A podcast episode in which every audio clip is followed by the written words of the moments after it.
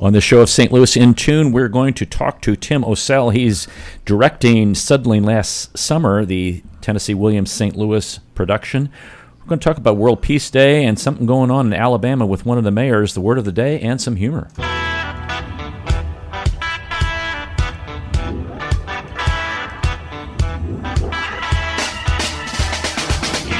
Greetings, listeners in Listenerland. Welcome to St. Louis in Tune with Arnold Stricker and Mark Langston, where we size up current and historic events involving people, places, and things in areas such as the arts, crime, education, employment, faith, finance, food, government, health, history, housing, humor, justice, and sports.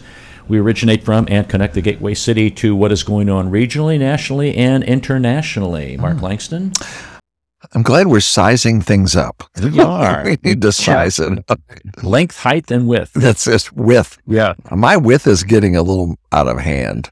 Uh, no comment. I know. I haven't seen my feet in about five years. Uh oh.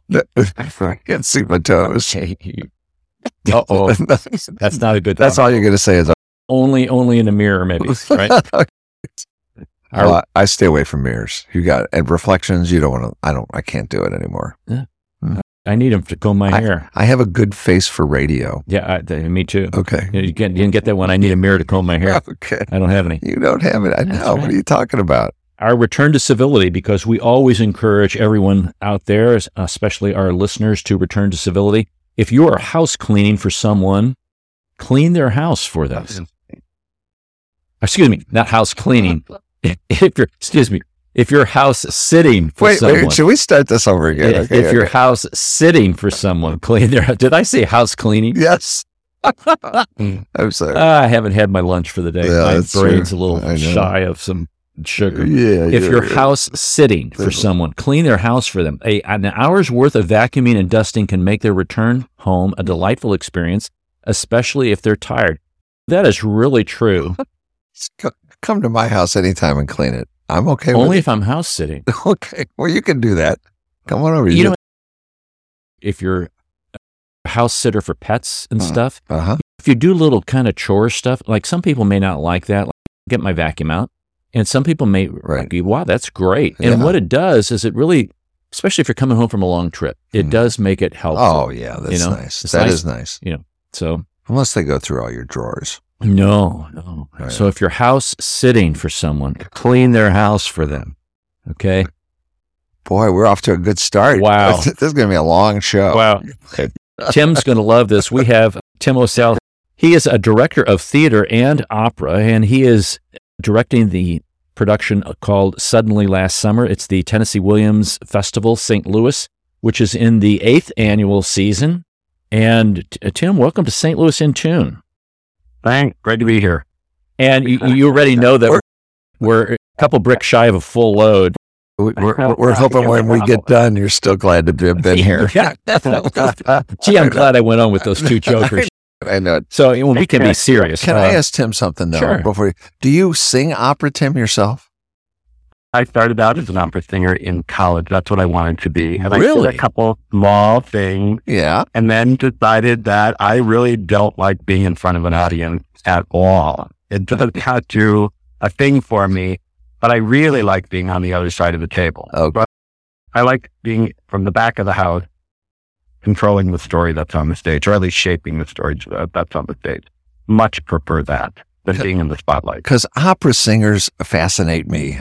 It's just amazing how they sing Uh, and what they do. well, Yeah, and that's why I'm yeah, going, think- wow, are you singing? Can you do a couple of lines? there's something that you have to have the gift. You know, the that's a good way to put it. your Yeah. your vocal apparatus has to be in tune with that kind of production. Otherwise, it's just not possible. Hmm. And you also have to have the high notes or the low notes or wherever you are, and and then the language skill. Although they're still doing foreign language opera Uh-huh. stuff, Mhm. So opera theater doesn't. But but almost everybody else that used to do everything in English now back in Kansas City, they do foreign language opera stuff now and use the surtitle. Wow. That's great. Yeah. It is to do it in the original language that it's written. It, that's one thing I It's hard. appreciate about Opera Theater St. Louis is you get it in English, Right. and because Yeah, and you're so close at opera theater too. I mean, Yes. it feels like you're you're in it the way you do when you want to play.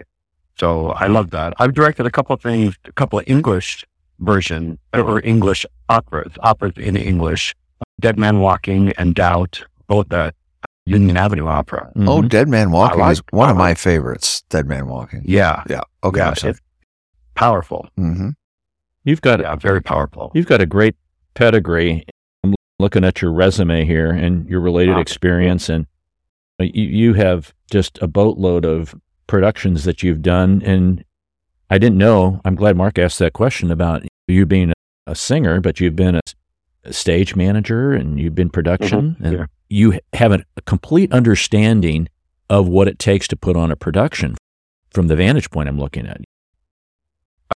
I certainly have a point of view about and and and some experience. Absolutely. But times change and you know think you got to keep up with the times and uh, and uh, what yeah I experience is good. Getting old is not so good. No. The body keeping up with the amount of physical activity that goes into directing a production depending on the theater. I it's a balancing act. But yeah, I've done a lot and I like it. I love Shakespeare, Particular. Yeah, you, you did Yeah. some Shakespeare in the Park here. I was wondering. the Henry, the Henry IV Part One, Part Two mashup. I think that was in 2014. Hmm. We did Henry IV Parts One and Two and Henry V in rep with the same cast that summer. Love that play. Henry IV Part One, my favorite Shakespeare play. Do you have Absolutely, hands down. Do you have a preference? Let me ask you this. It's not a preference. It, differences in directing opera production versus theater productions. Mhm. Um, the schedule is different. Hmm. So there is a, a little, there is, it is different in how you have to organize yourself. Opera, you have to stage almost everything in advance and then tell the singers what you want and, and then change it from there. With the theater production, especially with a small cast or if you're doing one-on-one scenes, and uh, suddenly last summer I only had seven people in it and there's a lot of one-on-one. So uh, like this morning, I was doing my homework on scenes two and three, and I have staging for them. But if I go into the rehearsal hall and the actors don't want me to give them staging, that they want to create it themselves or they want to explore it first and then have me shape what they do, I the in my script that I can always go back to. But I like the actors to be as creative as possible. It's harder for opera singers because they're not one, they have to stay on the beat. They're, they're, the way they say lines, opera singers, it's given to them. So that's one thing. And they also have to watch the conductor at the whole time. So it's harder for them to make up staging as they sing. Hmm. Sometimes with opera, I would have them walk and talk if I wanted them to actually make up something. So it's like, okay, well, let's not sing it. Let's just talk the scene and see whether you have an impulse. And that's what I'm interested in with actors. I love being in the rehearsal hall with actors because they have these impulses that just come out of Hmm. out of their bones or their souls or something that I never anticipated. Hmm. I- only see the play from my point of view Hmm. or when I'm reading it or working on it. So when you get the group of actors together, oh, okay, I didn't never thought of that before. Or, oh, that's surprising. Or, oh, no, that's way over, that's way over in left field. Come back, come back and, and let, let's center up in the story. I So think, it's a real collaboration. yeah, I was going to use that word because that's, I think, a big one of your style is that you Yeah. let actors you do their thing unless, like you mentioned, they've gone off into left field and maybe have, have left really what the uh, in, intention from the author is. Absolutely. I love to collaborate. I, I love it. And you not only have to collaborate with the actors, you have to collaborate with the designers. Mm. You actually even have to collaborate with the stage, not just the set, but Mm. the actual theater. Mm. If you're working in thrust, I work up at American Players Theater a lot and the outdoor theater, the thrust of it, it's very strange because you got people wrapped around. There's almost a thousand people. You have these aisles coming down. The sight lines are odd. So you have to work to make the play accessible to everyone in the Mm. theater as much as possible. I'm very democratic about that. Working at the Loretto Hilton, trying to work those side sections, both Yes. for the opera company and I've directed stuff for Webster University on that stage. And it's tricky. Thrust is very tricky. Yes. Hmm. Yeah. And I love to collaborate. I really do. I think the director's job is to enable. All I have is rehearsals, but what I have to do is enable a group of people to work together to tell the clearest and the best story that they possibly can. Wow. Wow. And that's really refreshing because sometimes I think people maybe have the idea of a director as it's top down. I'm telling you what to do. You're going to do everything I tell you to do. And if you don't like it, hit the road. This is great insight. Yeah. it is. Uh, Yeah, I, I'm not, I don't really like doing that. I'm not that kind of leader. Or I'd rather, or I have a sound designer friend that says I like to hold hands and walk down the yellow brick road with people. Mhm. I do like to go off to see the wizard with Mhm. everyone together. And also, I, I- that actors who find it or actors who are in collaboration with you, they actually embody better than if you tell them, oh, no, this is what you're feeling here. Was that something you them? Yeah. go ahead? Well, I was just going to say it's just better for them to find it and find it in their bone, Hmm. and then it feels more authentic to them. They just get to the authenticity of their bone faster and more firmly that way. That makes perfect sense. And it also appreciates their talent and their Hmm. creative process in the course of that. Yeah. Was that always something that you had when you were up at Minnesota and working on your degree, or was that something that was developed through, as Hmm. you as you were working in opera companies and production Well- and doing those things? I would say I learned it in college. I think that my college directing teacher up at University of Minnesota Duluth encouraged us to find it with the actors, not tell them too much too soon, let language and impulse and motivation um, guide for a while. And of course, it depends on how much rehearsal time you have. That's another difference between theater and and uh, operas. Opera generally never has a lot of rehearsal time. Theater companies, it depends on the company, but usually you'll have more rehearsal time or more rehearsal time during a day rather than nine days of rehearsal for an opera or two weeks or whatever. There, there can be three and a half weeks or more. The last production I did, Our Town, up at American Players, we, I was up there for nine weeks. Oh, now I was in rep with four other plays in rehearsal. So I didn't always have my cast available to me. So I was hurry up and wait a lot. But I had almost 200 hours of rehearsal wow. when we finally got through it. I know that's a lot. Seems That's like a lot. Seems like a lot. Yeah. A lot of rehearsal. Um, it's just a react play. Mhm. And suddenly last summer is a 90 minute play. We did, we just started on Tuesday. We had our first read through, read it 90 minutes. I think it's going to come in around then as well. There were parts that were a little slow, and there was a part where, oh, we didn't do the physical action where there's no dialogue. But I think it's going to be between 90 and 95 minutes. I don't think I've ever gone to a three act play. Honestly, No? no. I don't think I. I've been to quite a They few all plays. Death of a Salesman, Streetcar Named Desire, oh, wow. all of those. They're all three act plays. I'll be okay. Well, it isn't it until we got to like the 60s and Mhm. the 70s that we started going to the two act thing. And then now it's like everybody's writing long one act. And this was a one act because it was on its double bill with another play called Something Unspoken. And, and it was under the title of Garden District, Right. which is the, one of the wealthy sections in uh, New Orleans. in New Orleans. And so the opening one act was about 30 minutes long, maybe 25, 30 minutes long, two hander.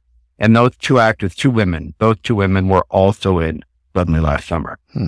So they opened with a curtain raiser, 30 minutes, took the intermission, and then did, did play. But I Cat on a Hot Tin Roof, is three act play, Streetcars three act, Tennessee Williams, at least those, those 50 plays were three act. So w- was that one Yeah. kind of a setup for? in the sense of, um, I would say in terms of tone, but also in terms of sexuality. So the two women, there's this older rich woman, which is kind of like Violet Venable in Suddenly Last Summer, And then there's her companion.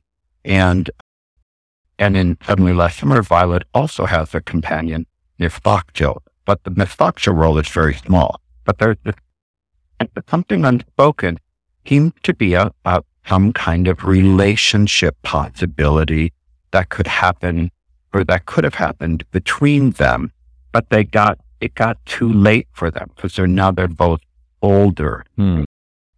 That and I know Carrie's doing something on book, and I think they did the radio play version of it, but she's doing it live in connection as part of the festival. And so that kind of exploration of a lesbian relationship gets hopped over into suddenly last summer in terms of the Sebastian Venable character being homosexual. Mm-hmm. You don't see that character at all because he's demise, he's dead before the play starts. And Tennessee did that a lot. Hmm. So there's men in Ru that are homosexual men that are dead before the play begins. And yeah, Ru, that's the main one. Skipper and is Brick really a latent homosexual? And did he cause? And then Blanche Dubois' dead husband who commits suicide in in Streetcar Named Desire. There's this book called The Celluloid Closet, Vito Russo, who did the, And I think there's actually a documentary too, where he talked about gay men and women in film up to a certain point, and that basically those characters either ended up being murdered or committing suicide for a hmm. long time, or they were in the closet. The Eric Blore and the Frank Pangborn characters from those Fred Astaire movies, mm-hmm. 1930s, 1940s, where they played the hotel manager or the waiter or something, and you could tell they were gay, and they were fun and gay and all that stuff. They were basically closet. The characters that actually have sexuality generally ended up dead. And suddenly last summer, that happens as well. Not a spoiler. We know that, we know that Sebastian dead at the beginning of the play. Um, the, and Tennessee Williams, of course, was also homosexual and dealing with trying to come out of the closet, trying to be a gay man in the world. And it came out in his writing. Tennessee is Blanche Dubois in Streetcar Named Desire. Tennessee is other female characters in his play. And then we have, and his family, his mother, Edwina, and his sister Rose, who actually had a lobotomy. Those are, are the mother and the sister in the Glass Menagerie. The trio of Catherine, George, and Mrs. Holly are a mirror version of that family. So that's interesting. Catherine, in our story in Suddenly Last Summer, could potentially have a lobotomy. So that's where the tension comes. This play is very Southern Gothic. It's sexy. Hmm. It's really sweaty. It's really sexy. It's passionate. And I'm starting to think that it's a murder mystery. It's a murder. If you like a good murder mystery and trial, that's mm-hmm. actually what this play did. You're right. You're right. Yeah. It- Wow. Yeah. Like all of the suspects in its end come together. It's really about Catherine. If, if, if, if Violet is the prosecutor and Catherine is the defendant, then doctor, the doctor is the judge. Is Catherine going to have a lobotomy or is she, or is she, is she sane or is she not sane? It's really interesting. And then money and power. Violet, of course, is it okay that I give spoilers? I Yes, okay. I So love spoilers. Come on. Okay, great. There you go. So- stop now. Violet's going to give money to the doctor and build a whole new wing for the lobotomy.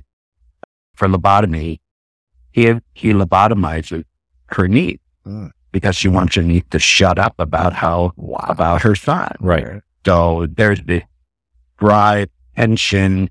Is he going to give in to that? And then she bribed the mother and the brother with fifty thousand dollars each Hmm. if they sign off on it. Okay, this is 1935. Historically, lobotomies came to the country to, they started in, I think, 34, 35, Okay. and then came to the U.S. in 36, 37. Hmm. And so it's a really new procedure in, in the time, in the mid 30s. It's a weird Yeah, it, procedure. it, Yeah. it's twisted. yes. What? it's also Greek.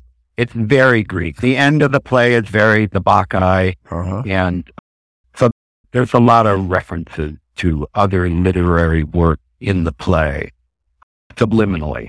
Okay, Can I just say I'm enjoying listening to your descriptions through the lens of a director? Uh, Could we have Absolutely. we have a lot of actors on and we we talk to them, but seeing this through your lens, you're uh, it seems like you're a younger director and uh, just love what you're doing. So I'm I'm enjoying the conversation. Uh, thank you.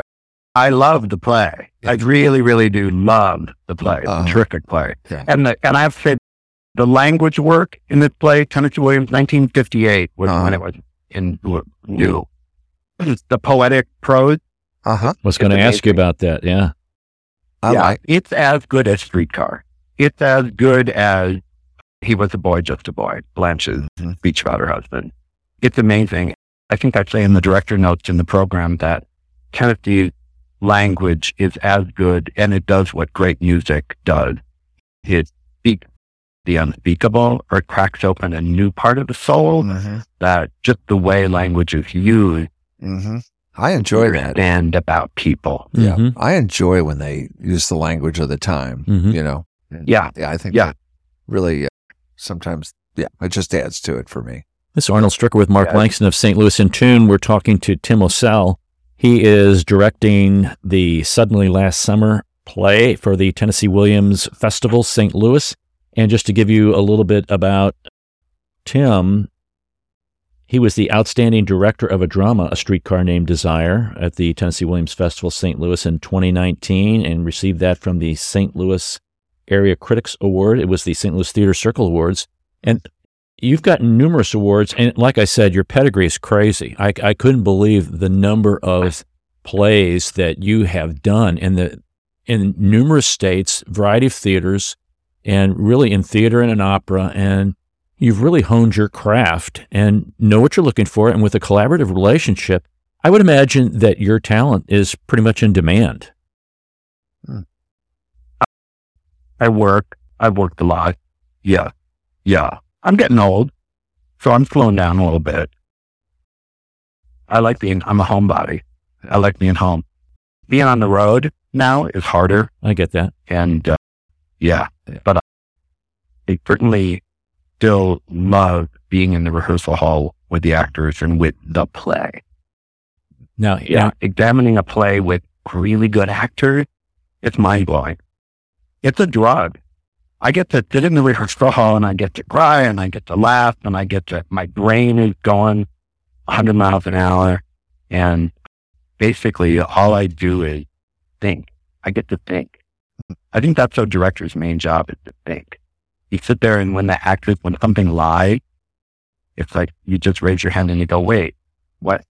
We got off track or what just happened? Or make, can we make this clearer? Hmm. So that's really what it is. Like, I'm just an, I'm just an, in a sense, an educated audience member who want to always be in the play. Mm. So that's what rehearsals are is trying to keep the actors always engaging me in the play.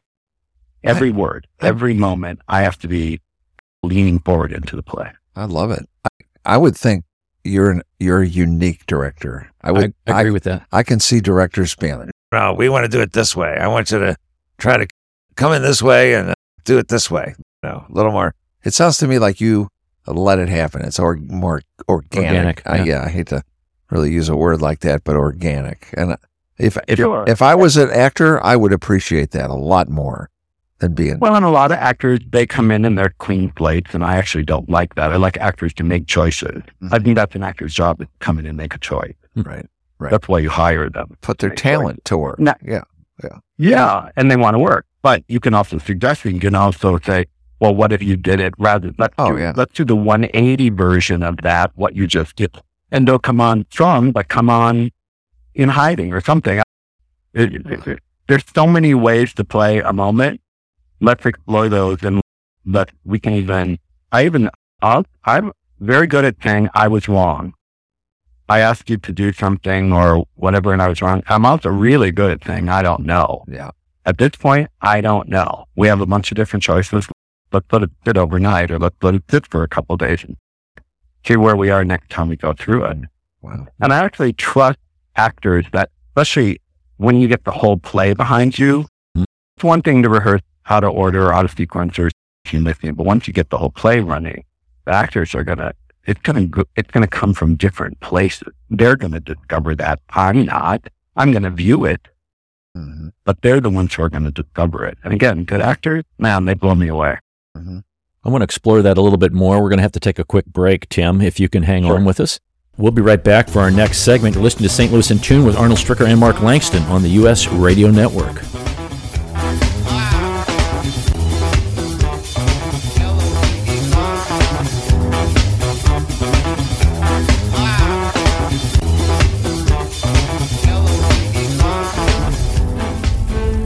This is Arnold Stricker of St. Louis in Tune on behalf of the Dred Scott Heritage Foundation. In 1857, the Dred Scott decision was a major legal event and catalyst that contributed to the Civil War. The decision declared that Dred Scott could not be free because he was not a citizen. The 14th Amendment, also called the Dred Scott Amendment, granted citizenship to all born or naturalized here in our country and was intended to overturn the U.S. Supreme Court decision on July 9, 1868 the Dred Scott Heritage Foundation is requesting a commemorative stamp to be issued from the U.S. Postal Service to recognize and remember the heritage of this amendment by issuing a stamp with the likeness of the man Dred Scott. But we need your support and the support of thousands of people who would like to see this happen. To achieve this goal, we ask you to download, sign, and share the one-page petition with others. To find the petition, please go to dredscottlives.org and click on the Dred Scott Petition Drive on the right side of the page. On behalf of the Dred Scott Heritage Foundation, this has been Arnold Stricker of St. Louis in Tune. At St. Louis in Tune, we strive to bring you informative, useful, and reflective stories, as well as interviews about current and historic issues and events that involve people, places, and things. We cover a wide range of topics, such as the arts, crime, education, employment, faith, finance, food, health, history, housing, humor, justice, and sports, and that's just to name a few. While St. Louis in Tune originates from the Gateway City and covers local topics, we also connect to what's going on nationally as well. If you missed any of our previously aired programs of St. Louis in Tune, simply visit stlintune.com. That's stlintune.com. There you'll find the show notes and everything that was mentioned in that episode and all the other great episodes as well. And if you've got an area that you'd like us to examine deeper, well, just let us know by dropping us a note at stlintune at gmail.com. That's stlintune at gmail.com. St. Louis in Tune. It's heard Monday through Friday on the USRadioNetwork.com and many great radio stations around the U.S. and, of course, right here in St. Louis. Our website again is stlintune.com. Visit us today. That's stlintune.com.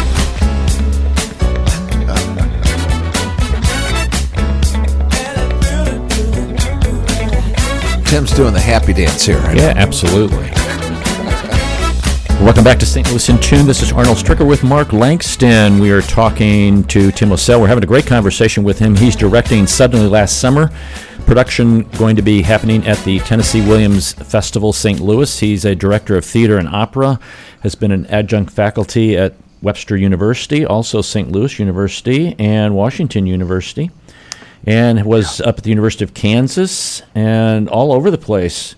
He's everywhere. He's everywhere. yeah. Okay.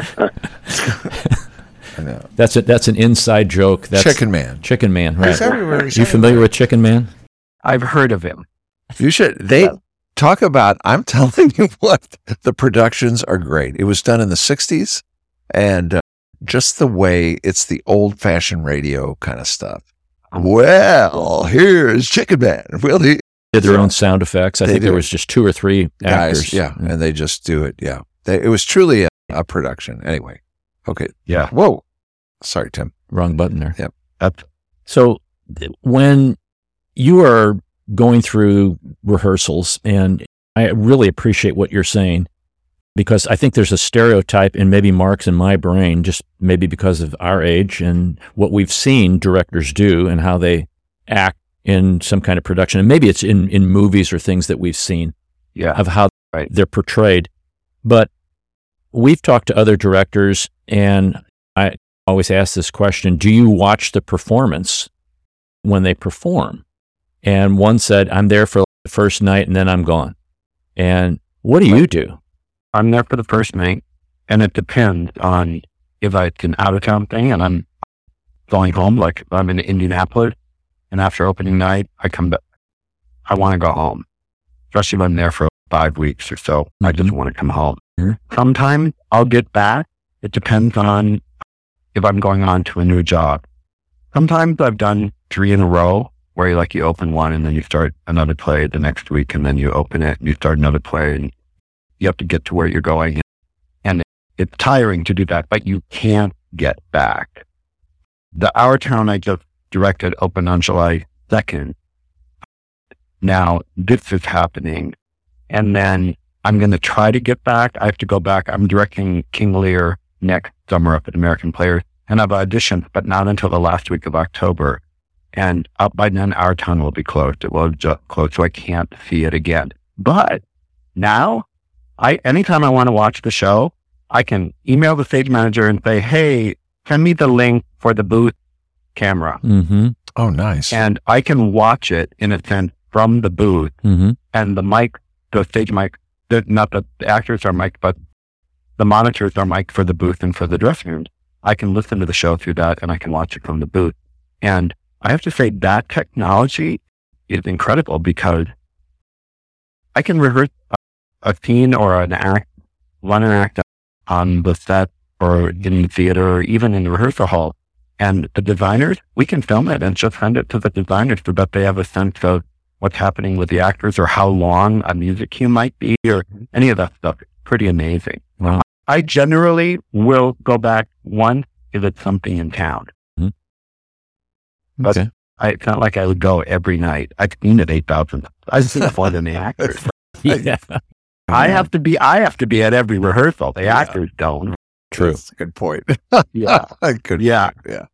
Yeah. See where I get a little And tight. with opera, when you're rehearsing 10 to 10 Oh. with opera, No. like, okay, they're going 10 to 1, 2 to 5, 7 to 10, right? The piano's going the whole time. Right. People are, you're in this room. Right, People right. are singing. Like, And it's like, Not oh, I got it. again. It's like a break. Yeah.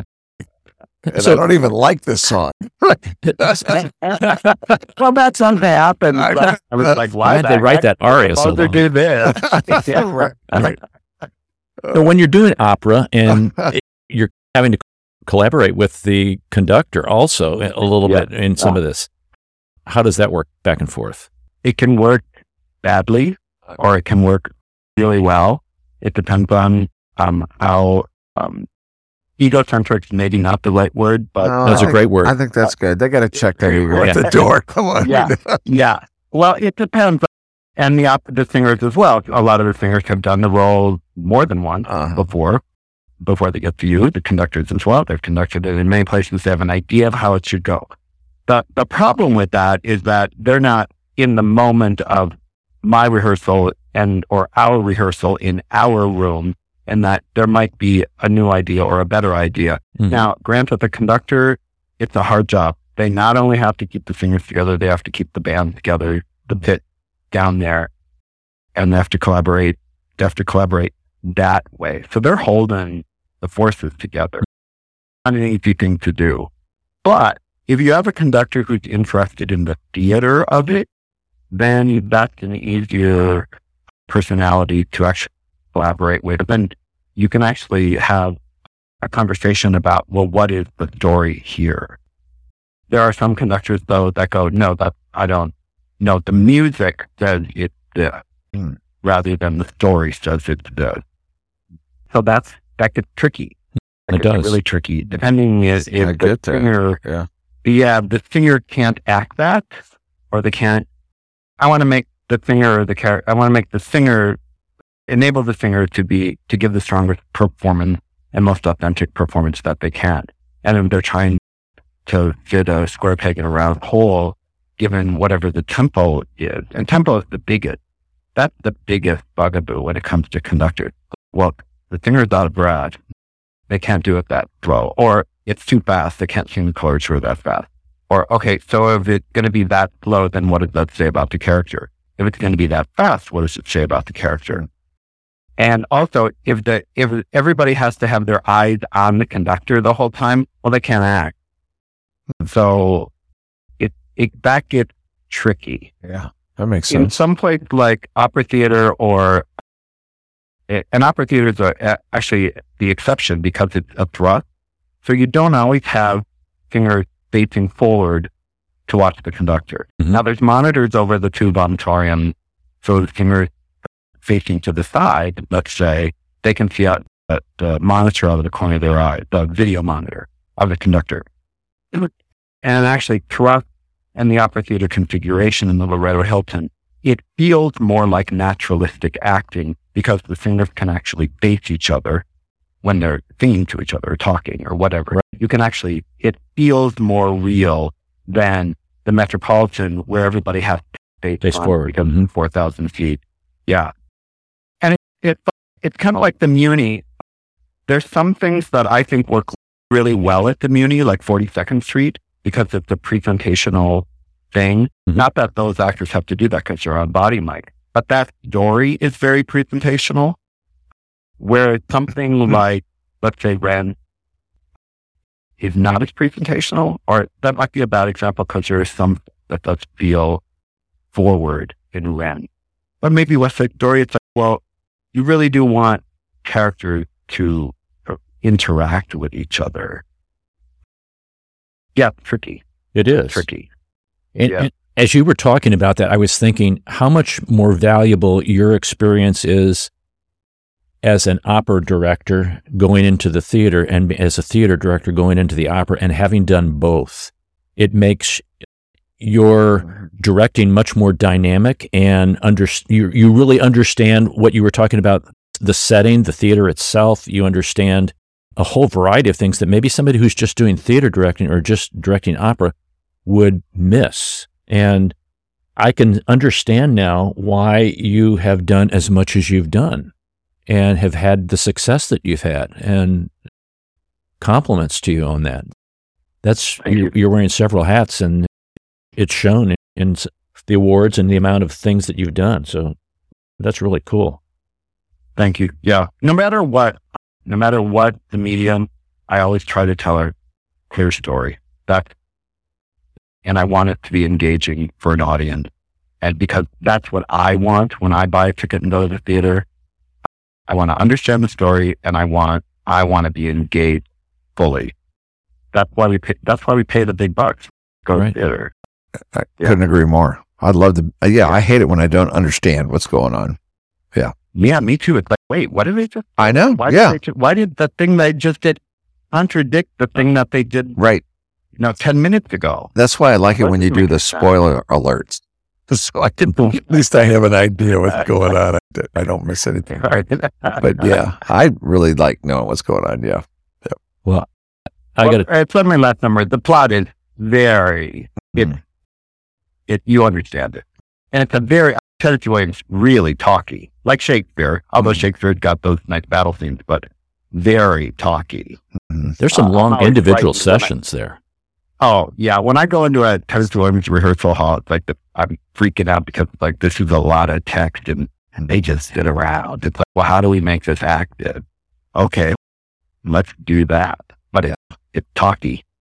Beautiful. Yeah, it is talky. Yeah, Actually, good point. Yeah. And yeah. And the characters are creepy and pervert and wonderful and Mhm. great. So they're, their personalities. It's the in, it's a big inside with Tennessee Williams. You got a big old soul inside Hmm. with those characters. That's where all the movement is. You're watching these personalities. Are they going to fall apart or not fall apart? Are they going to freak out or not freak out? Are they going to, are they going to love or not love? What's happening? This is interesting. It is very Coming, interesting. coming from his, uh, yeah, from his perspective. yeah, Tennessee Williams too. Yeah. Do you- wow. Yeah. Yeah. Tim, thanks very much. Uh, we've been talking to. Tim Ocel. He's directing Suddenly last summer for the Tennessee Williams Festival St. Louis. And folks, you can see that. It's September 7th through the 17th. It's going to be at the Catherine Berges Theater at COCA. That's the Center of Creative Yeah. Arts. September 7th through the 17th. Tim, this has been a wonderful time together, and I appreciate uh, you taking time. Yeah, I know we've Oh, you're welcome. gone a little overtime here with you, but thank you. Yeah. I love it. Yeah. Thanks, you guys. You All right. come back Thank you, again. sir. Okay. All right. All right. Okay. All right. Select him. All right. There we go. That, that's an unbelievable kind of understanding that, like I said, we, we've got this, you and I probably have this stereotype of what this, you sit in the director chair. No, I don't Right. want that. Right. You know, what do you get Bossy. over there? What's the matter Bossy. with you? Yeah. Yeah. Bossy pants. and for him to have to have that opera background Mm. And then to go into the theater and then the theater to have to go into the opera background just seems to make such a strong directing understanding hmm he has done over he's managed over 75 productions That's amazing. He's made a living out of it. yeah, including the Idaho Shakespeare Festival, Opera Theater St. Louis, which he mentioned, Central City Opera, Michigan Opera Theater, Tulsa Opera Omaha, Huh. Summer Opera Theater Company of Washington, D.C. I bet. He was the Associate Artistic Director of the Sacramento Theater Company. He also, let's see here, was working at the Baltimore Opera Company and the Peabody Conservatory of Music. Huh. He's done other presentations for the Tennessee Williams Festival St. Louis, Streetcar Named Desire, which we mentioned, Night of the Iguana, which Mark, you and I saw, Night of the Iguana. And Metro Theater Company, he's done Shakespeare Festival, King Henry IV, like he mentioned, and the New Jewish Theater. He's done that. And uh, wow, Lyric Opera of Kansas City, Opera Pacific, Tulsa Opera, Union Opera, Avenue Opera, Des Moines Metro Opera, Michigan Opera Theater. It goes on and on. I said his pedigree was really long. I wasn't kidding. Not at all. That's a heck of a list. And he's done some adjunct work at Webster U, St. Louis U, and uh, University of Kansas. Which is neat. I think that's pretty cool. Yeah, I was going to ask him, and I didn't want to hold his time because his time's valuable. But that's also it's good when you're a practitioner and you go to teach. You can you're there with the latest stuff, Mhm. and this isn't bashing people who just teach, but it gives you you've got a foot in the real world and a foot in in the theoretical world, the practical and the theoretical. Wow. That's uh, that's tough. I can see with his resume why he's uh, enjoying being at home more Oh yeah, or wanting to be at home anyway. yeah. And And, be, he's out on the road for a long time, and yeah, doing Direct- that. directing and Yeah. getting everybody ready. And Yeah. I don't know how he can. I don't know how the directors walk away from it though. You, you brought it up. You've been there.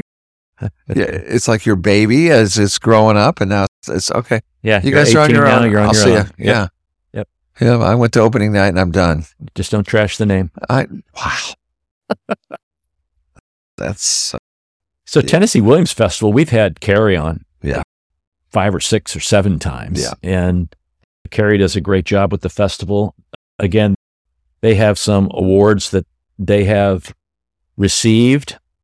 And it's just a great thing that she has put together for the area. They've have other things, and I would encourage you to go to uh, twstl.org, twstl.org, and get more information about the festival. Some of the things, it's actually, she's converted it this year and made it an all year kind of thing. In other words, they started back, I think, in April and May, and they were doing some things within the community. They do some things. So one of these plays is going to be in U City. The one, the other one that he mentioned, something unspoken. I think it's going to be at the mayor's house or something like that. So it's there's just a lot of things going on. Remember when we saw the play? uh-huh. It was at the back of where he Yeah. act, Tennessee Williams actually lived Right. in that building. The So apartment building. yeah, she's doing some very creative kinds of things, and, and kudos to her for what she's doing. So if you get a chance, check it out, folks. Check it out. Check it out. So I wanted to mention World Peace Day is coming up, and there's going to be a World Peace concert in Webster Groves on Saturday, September the 2nd, 6 p.m. to 9 p.m., and that's at the Webster Gardens, Webster Groves Garden Cafe. There are some performers already on the docket And that's right down the street from uh, City Hall. right down the street from City Hall, just east of City Hall on the north side there. So, Kind of catty corner from Dewey's Pizza. correct, correct. And the Dewey's Pizza folks, they own isn't that the Deweys that own the Cardinals? I think. Did you know that? I didn't know that. Yeah, that's a fun fact. Dewey's? Is Yeah. there a Dewey that owns the Cardinals? Well, it's uh, related or some type, type- Okay. some type of connection with the Oh, I didn't know that. with the Cardinals, the No. DeWitts, Oh, okay. the DeWitts. There's got to be a D to be there. I don't know what it is, but no, it's a Cardinal ownership uh, thing about. Interesting. Yeah, I- that's yeah. Just I don't know why, but Dewey's right there. It's Caddy Corner. Yep. It's a cute little. uh, Should I say bar? Is it a bar? A, a Yeah, it's kind of a bar restaurant bar? pizzeria place. Yeah, kind of a Yeah. fun place. Yeah. The Garden Cafe is really nice too. You yeah, that's what nice I mean. coffee. That's what yeah. I'm talking about. Yeah, it's uh, you get some coffee there. They have some Sit pastry outside, kinds of goods. You can sit outside. They Right. even have sandwiches, and uh, right? just a nice little place. I don't think I've ever been there. Yeah, seen it. I'm gonna go. Yeah, it's. I think it was an old gas station back in yes, the day. that's what it looks like. back in good, the day, good way to. Mhm. and those are Describe actually it. fun to be. Yeah, yeah. to be in like that. Oh yeah, yeah. They've got all the brown contamination from the lips. No. Why does that coffee taste so good? Oh yeah, it's really lubed up well. It's the old lift. That's where we get our water It's from. a, it's a real French It's press. high, right. Where did we? Why did we go there? I don't know what happened here. What's happened? Well, I'm going to be serious here because Okay. a black Right. man was elected mayor in rural Alabama, but the white town leaders won't let him serve. Oh, on! and this is yeah, it's crazy. yes, it's It's crazy. 2023. This is Newbern, Alabama. wait, And wait. This just happened. This it's been going on for three years now. Three years, but still, come Yeah, on. He filed a lawsuit, a federal lawsuit. I hope. Yeah, get that completion to this. So this is in Newbern, Alabama, and Newbern, Alabama is about if you're thinking about the state of Alabama, it's about halfway down on the western side, and it's in an area that is called the Black Belt, and it's the Black Belt called because not because of kung fu, karate, Uh-huh. or anything like that, but because it has really fertile soil, Uh-huh. and because it just the soil grows Everything. everything. And the community in the 2020 census, and there's conflicting reports in the media versus what the census reports. Okay, so in the 2020 census, there was 133 people there. Now, media reports are saying oh, this community has 275. Now, whether they're counting outside of the quote unquote city limits or not, they could be doing that. So, kind of uh, anyway, and I've seen the difference between the town is 63% black versus 85%. Okay. So I'm taking census figures. Mm-hmm. Okay. But when I read an article, there may be a little bit different. But anyway, Patrick Brants, Braxton was, he's fed up and he filed a federal lawsuit because two years ago or several years ago, he, let me back up. It just seemed like the mayor thing was passed down, my words, from Bubba to Bubba Uh-huh. and it was a family kind of deal. Know you know, that and here you go. Okay, you're going to Yeah, be the mayor now for the next yeah, thirty yeah. years. We'll make sure that happens. and he submitted all of the proper paperwork and everything, and he won the mayor race. And none of the, the current quote unquote old mayor, who he didn't submit anything, my understanding. so there was no incumbent. Yeah, well, the incumbent Haywood Woody Stokes III, along with his council members, after they found out that Braxton really won the race, what they did is they held a they, they held a, what? a, quasi election and reappointed themselves in this election that wasn't broadcast. In other words, they didn't announce this there was going to be an election, and so they locked him out of the city hall. I he's hope- like on the volunteer fire department and there was a fire and they wouldn't let him in to get the truck. And some gal was having a heart attack. He went to the firehouse to get the defibrillator. He couldn't get the defibrillator. He went back to his house to get it and when the time he got back the gal had died. Uh, so it's like this is like a hot mess. Uh, and they're claiming sovereign immunity because of uh, qualified immunity, excuse me, because they're a local official. But it's just it, Wrong. It tells, yeah, it's really wrong. It tells you, you know, when people talk, have we come a long way? Are we out of this thing? No. that's why I was so amazed when you're saying, no, this just happened like a couple of years ago. Yeah, How? yeah. And Why? it's, and it's is are things better? Yes, things are much much better. Good. Is there still ways to go? Yes, Oh, yeah. as you evidenced here. And I looked up, I thought this was interesting too, because as I was reading that, I was like, I remember some of these Southern flags, the state Mhm. flags, they actually mimic the old stars and bars. Mhm. And even today, now, Mississippi really had a problem with this. I know. And they had the stars and bars on their flag. So did Georgia. Yep. So did South Carolina. Yep. And here are the states that still have, I would say, a a visual representation of part of the stars and bars. Now it could be just like a cross because Mm. or the stars or just the, how it's arranged. all right. Alabama, no surprise there. Yeah. Arkansas, Mm. Florida Florida. has the Interesting. Okay. Georgia, Yeah. North Carolina, Okay. and Tennessee. Now Mississippi and South Carolina cleaned Tennessee. up their. Yeah, that's right. Tennessee. So I, I'm saying that because it's like, what in the world? Uh, What in the world? I, I, I, gosh, I don't know where to It's like putting all these Confederate monuments up. Look, y'all lost. I know. That's the Y'all point. lost. That's the point right there. All y'all lost. y'all, yeah, you lost. And and Southerners understand all y'all. That's the plural of y'all. yeah, they. It was. And it's not. It's, let's. It, Why can't we be friends? Okay, we don't see statues of Hitler in Germany right no, now. No.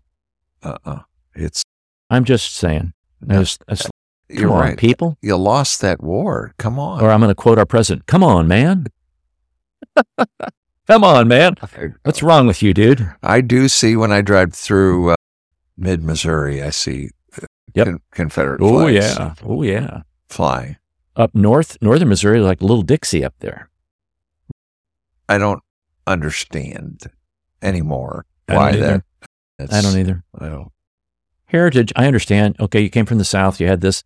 That's heritage. Okay. Yeah, and you should be proud of that. Right. Now, I don't see anybody coming from Germany mm. saying, yeah, I'm related to somebody, somebody who did this in the SS. In fact, you want to you want to distance yourself from that. in fact, a lot of the German population apo- still apologizing Absolutely. for the Nazis, Absolutely. for the Nazis and what they did to the world. Then you got your whack jobs, and I, I'm saying it, yeah, who want to be the neo Nazis. yeah. Seriously, have you read history? What history did you read? Yeah. Let's Okay. move on with. it. Yeah, I'm gonna I'm gonna move on to our word of the day, Oh no. deltiology. what? Deltiology. Where? It's the study or collecting of postcards. Deltiology. Deltiology is the study of collecting postcards. It comes from the Greek deltion. It means divine providence. No, that's something else. Sorry about that. Deltiology. How about that, folks? Now, are these postcards you se- send to yourself from? A, Or maybe you collect postcards. okay. Because I do have, let me find it here. Here it is. Here's an example. Floyd Jordan is one of those people who would never confuse deltiology with scrutinizing college Greek week or studying deposits at the mouth of a river. Whatever is that? What are you? I- Did you proofread this before you did that- That's ridiculous. this? Made it. Postcards like at antique stores. Uh huh. People collect those. I do. They're a I do. deltiology. It's Yeah. collecting postcards I collect things, studying but sometimes I don't collect like a specific like a bunch of trinket things. I, I just collect stuff. I, I don't think people send postcards anymore. They just take a picture and text it or Oh yeah. put it on Instagram There's or no such thing. Twitter or whatever. Oh, excuse me, X or whatever it is Right. now. Yeah. Right. But yeah, that's a whole nother show. Yeah. I know. Yeah, I I just collect stuff. Drives my wife nuts, Maria. You're, you're a stuff collector. I know. You why do you keep bringing stuff home? Well, I, I showed her this one thing. I said, "Honey, what is this?" Something I found at a, a- a Thrift store? and she couldn't. She it was metal. It had two holes in it. Two. How do I say? Long holes. Long uh, holes in them, and uh, and it had a cord coming out of it that you plug into the cigarette lighter. I guess that's what you call it, or the Uh-huh. power outlet in a car. And I said, "Honey, what is this?" She's like, "I don't know, but get it out of the house. It's rusting." And I said, "No, it's a hot dog cooker for your car." Seriously? Yes. Wow. So that's those kind of things you want to collect. Okay. You know what I'm saying? I wonder what that's called. Hoarding. yeah, for hoarding. I think it's called hoarding. Oh, So that's my darker side.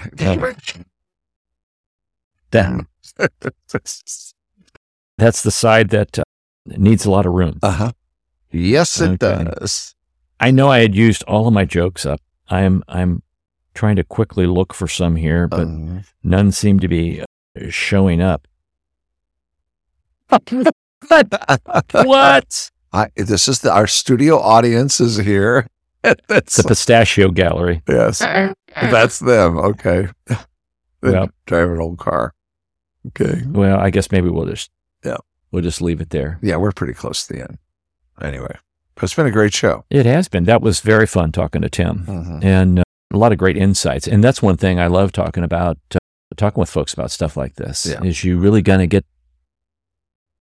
the nitty gritty behind, what you know, what they're thinking, and uh, so when you go to see the play or the movie or Mhm. whatever, Yeah. you have a really good understanding of that. That is, it's a way to go. Yep. All right. All right, folks. You, if you missed part of this episode, stlintune.com, stlintune.com, and check out some of our other stuff there. Yeah. You- It's all there, isn't it? it- it's all there. Every bit of it's there. Every bit of it's there. Okay. Have fun with that. That's all for this hour. Thanks for listening. Don't forget, when the Martians invade, there's only one race, the human race, and every one of us have different characteristics and is uniquely valuable, and that's especially true in Alabama. St. Louis in Tune is a production of Motif Media Group and the U.S. Radio Network. For St. Louis in Tune co-host Mark Langston, I'm Arnold Stricker. Remember to walk worthy and let your light shine.